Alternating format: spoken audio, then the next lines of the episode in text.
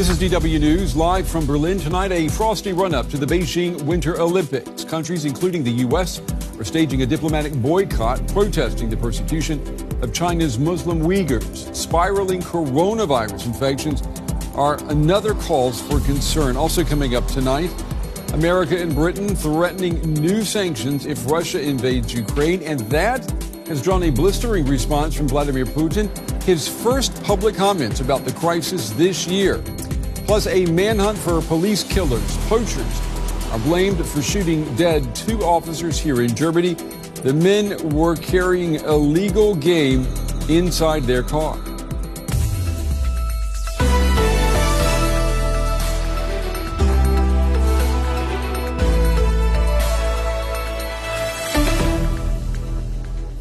I'm Brent Goff. It's good to have you with us. We begin this hour in Beijing with the Winter Olympics due to open later this week.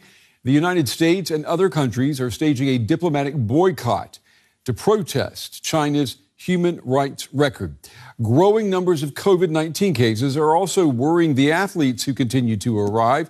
Beijing insisting the Games will be safe. Arrival at the airport in Beijing. Chinese workers in protective gear welcome the incoming Olympic teams and their baggage. Then it's a PCR test before a trip to the venues in the Olympic Village, where similar tests are to follow on a daily basis. Caution is the watchword. China's cross country skiers are being shielded from foreign rivals, their Norwegian coach tells us. With this team, we have been staying in China the full time for the past two years. So um, they have been extremely careful. We haven't actually competed uh, internationally for two years. Of the foreign athletes who have already arrived, 125 have tested positive for COVID 19 and have isolated.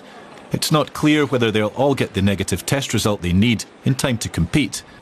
The opening ceremony fireworks have been rehearsed, but critics say that China is using the pizzazz of the Games to distract from human rights abuses. So the CCP's purpose is exactly to turn the sports arena into a stage for political legitimacy and a tool to whitewash all those atrocities. But China itself boasts of its strength and promises a safe Winter Olympics in Beijing. The plight of China's Uyghur community and their harsh repression it's looming large over the Winter Olympics, and with opposition suppressed within China, many are making their voices heard elsewhere. Our Washington bureau chief, Ines Pohl, met a Uyghur restaurant owner in Los Angeles. His father disappeared three years ago. These mountains remind Bukra Arkin very much of home. He left China six years ago to start a new life in the US. Everything seemed to go well until his father, who remained in China, was abruptly snatched from his home during the night of October 25th in 2018. His father owned one of the biggest Uyghur publishing firms, and Arkin believes that his fight to protect the Uyghur language and culture was the reason why the Chinese government put him in prison. Arkin says his father was like a best friend, supporting him financially in the US my biggest fear I really scared like he couldn't uh, cuddle his grandchildren uh, to just cuddle with me again. That's my biggest fear. To see him again. I wish US government and Euro they can do more to pressure on China about the, gen- the genocide. After his father was detained, Bukra Arkin opened a restaurant in the larger LA area. He named it Dolans after the Uyghur region in eastern Xinjiang where he grew up. One of the most popular dishes is laghman, a dish of hand pulled noodles. Uyghur cuisine stems from the far western area of China at the border of Kyrgyzstan and Tajikistan, where most of the region's 12 million Uyghurs live. Surprisingly, not many people know about Uyghurs, even there's so many news on the media. So, like, I have to like attract them to create like curiosity, then as through this T-shirt, I'm, I think it helps a lot. Like people, they ask about Uyghurs, they Google the Uyghurs. Some of his customers already know a lot about the topic, others are just about to find out. As an American, I feel uh, a responsibility as a conscientious consumer to understand that uh, the Uyghurs are inextricably connected to American consumership and capitalism. That there are so many companies that have direct or indirect relationships to Uyghur labor through the forced detention and forced labor camps that the Chinese are um, inflicting on them and have been for so long. So I'm definitely interested in, in uh, knowing more about them, and I plan to Google uh, Uyghur later today. And here's a roundup now of some of the other stories that are making headlines. Heavy gunfight has erupted in the capital of Guinea Bissau, raising fears of another attempted coup in the West African nation. The president has since issued a statement saying that he is safe and that calm has returned to the country. A court in Norway has rejected the parole application of mass murderer Anders Breivik, who killed 77 people in an attack back in 2011. The far right extremist is serving Norway's maximum sentence of 21 years under terrorism charges. Amnesty International says Israel's policies towards the Palestinians amount to the international definition of apartheid Israel has rejected the allegation, saying its own Arab citizens enjoy equal rights. The government has called Amnesty's claim anti Semitic. The international community is stepping up diplomatic efforts to defuse the crisis over Ukraine. The U.S. and Britain are threatening to impose tough new sanctions if Russia invades the country. U.S. Secretary of State Antony Blinken has reinforced Washington's support for Kiev. Russian President Vladimir Putin he hit back today in his first remarks on the crisis this year. He accused the West of ignoring Moscow's concerns about security, its security in the region. With the flags of his allies on proud display, Ukraine's president announced a huge addition to his nation's army. We will create a new political cooperation format in Europe between Ukraine, Great Britain, and Poland. Within the next three years, we will increase the number of the Ukrainian armed forces to 100,000 professional soldiers. British Prime Minister Boris Johnson flew to Kiev to meet with Zelensky.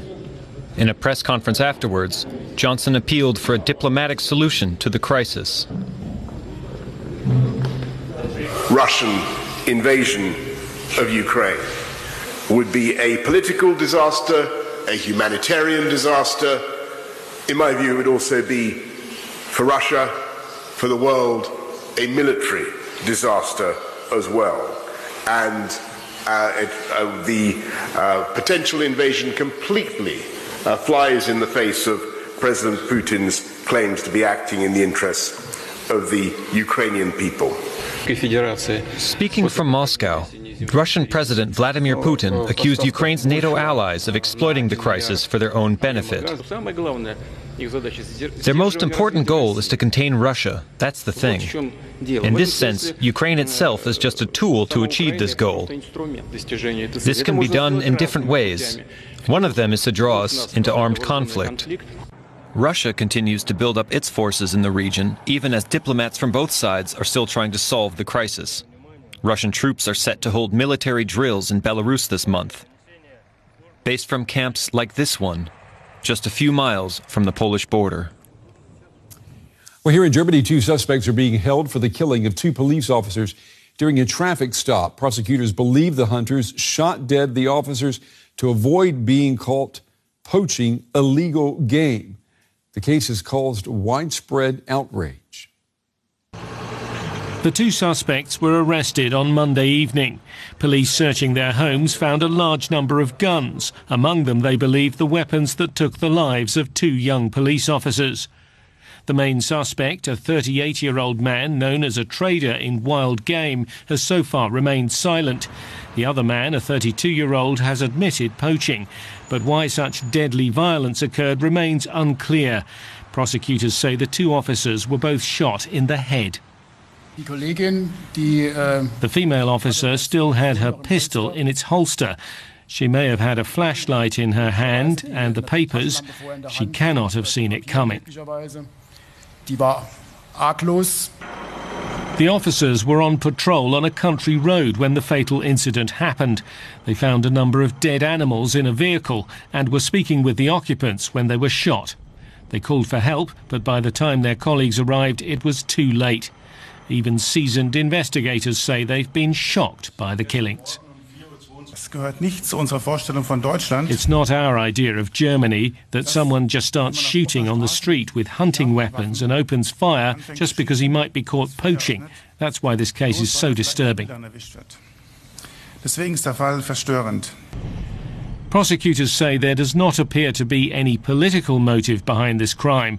The Premier of the state of Rhineland-Palatinate, where the shooting took place, expressed her dismay at the deaths. Every day, police officers are on the streets for us, everywhere, to protect society and to be there for the community. Those who attack these officers are attacking the whole of society. The younger police officer was just 24 years old and still completing her training when she died. That fact can only heighten the sense of disbelief across Germany at this tragic loss of life. And here are the other stories now that are making headlines. Denmark has become the first European Union country to lift all of its pandemic restrictions. Now, that includes face masks, vaccination passes, and limited opening hours for bars and restaurants. The move comes despite record numbers of COVID 19 infections. The government says it's now relying on Denmark's high vaccination rate to cope with the Omicron variant. The World Health Organization, meanwhile, has warned countries not to lift all of their COVID 19 restrictions at once. The head of the WHO saying that Omicron should not be underestimated, and he's cautioning the virus continues to mutate. Workers in Myanmar have staged a nationwide strike to mark the first anniversary of the army coup, which toppled the civilian leader Aung San Suu Kyi. The people are fighting back against violent attacks by the military regime. Pro democracy protesters are organizing into armed groups, but this it's an uneven contest as the junta is determined to hold on to power. The Myanmar regime's response to popular resistance tells a story of indiscriminate violence. From the first protesters gunned down just days after the military coup, to airstrikes launched in a remote area in December, sending people fleeing into neighboring Thailand. More and more, the conflict is becoming a civil war. And street protesters are deciding to take up arms.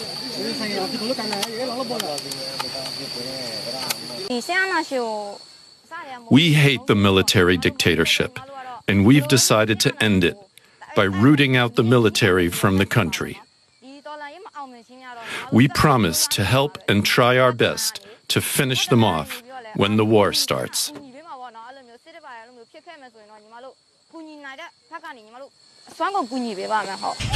These anti coup activists have joined an ethnic rebel group putting their lives on the line against a regime they've sworn to resist. Their decision, a sign of desperation, of having no other option. I see the stage sort of set for a prolonged conflict.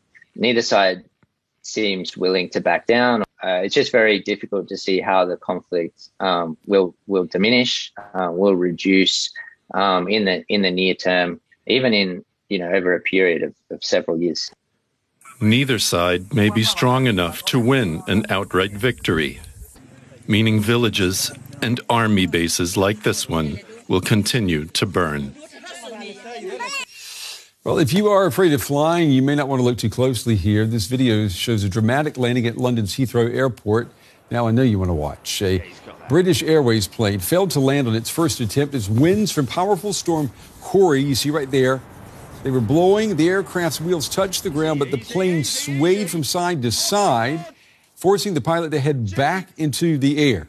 The plane managed to successfully land on a second attempt, which is why it pays to pay your pilots well. Oh my God! Yes. Oh my God.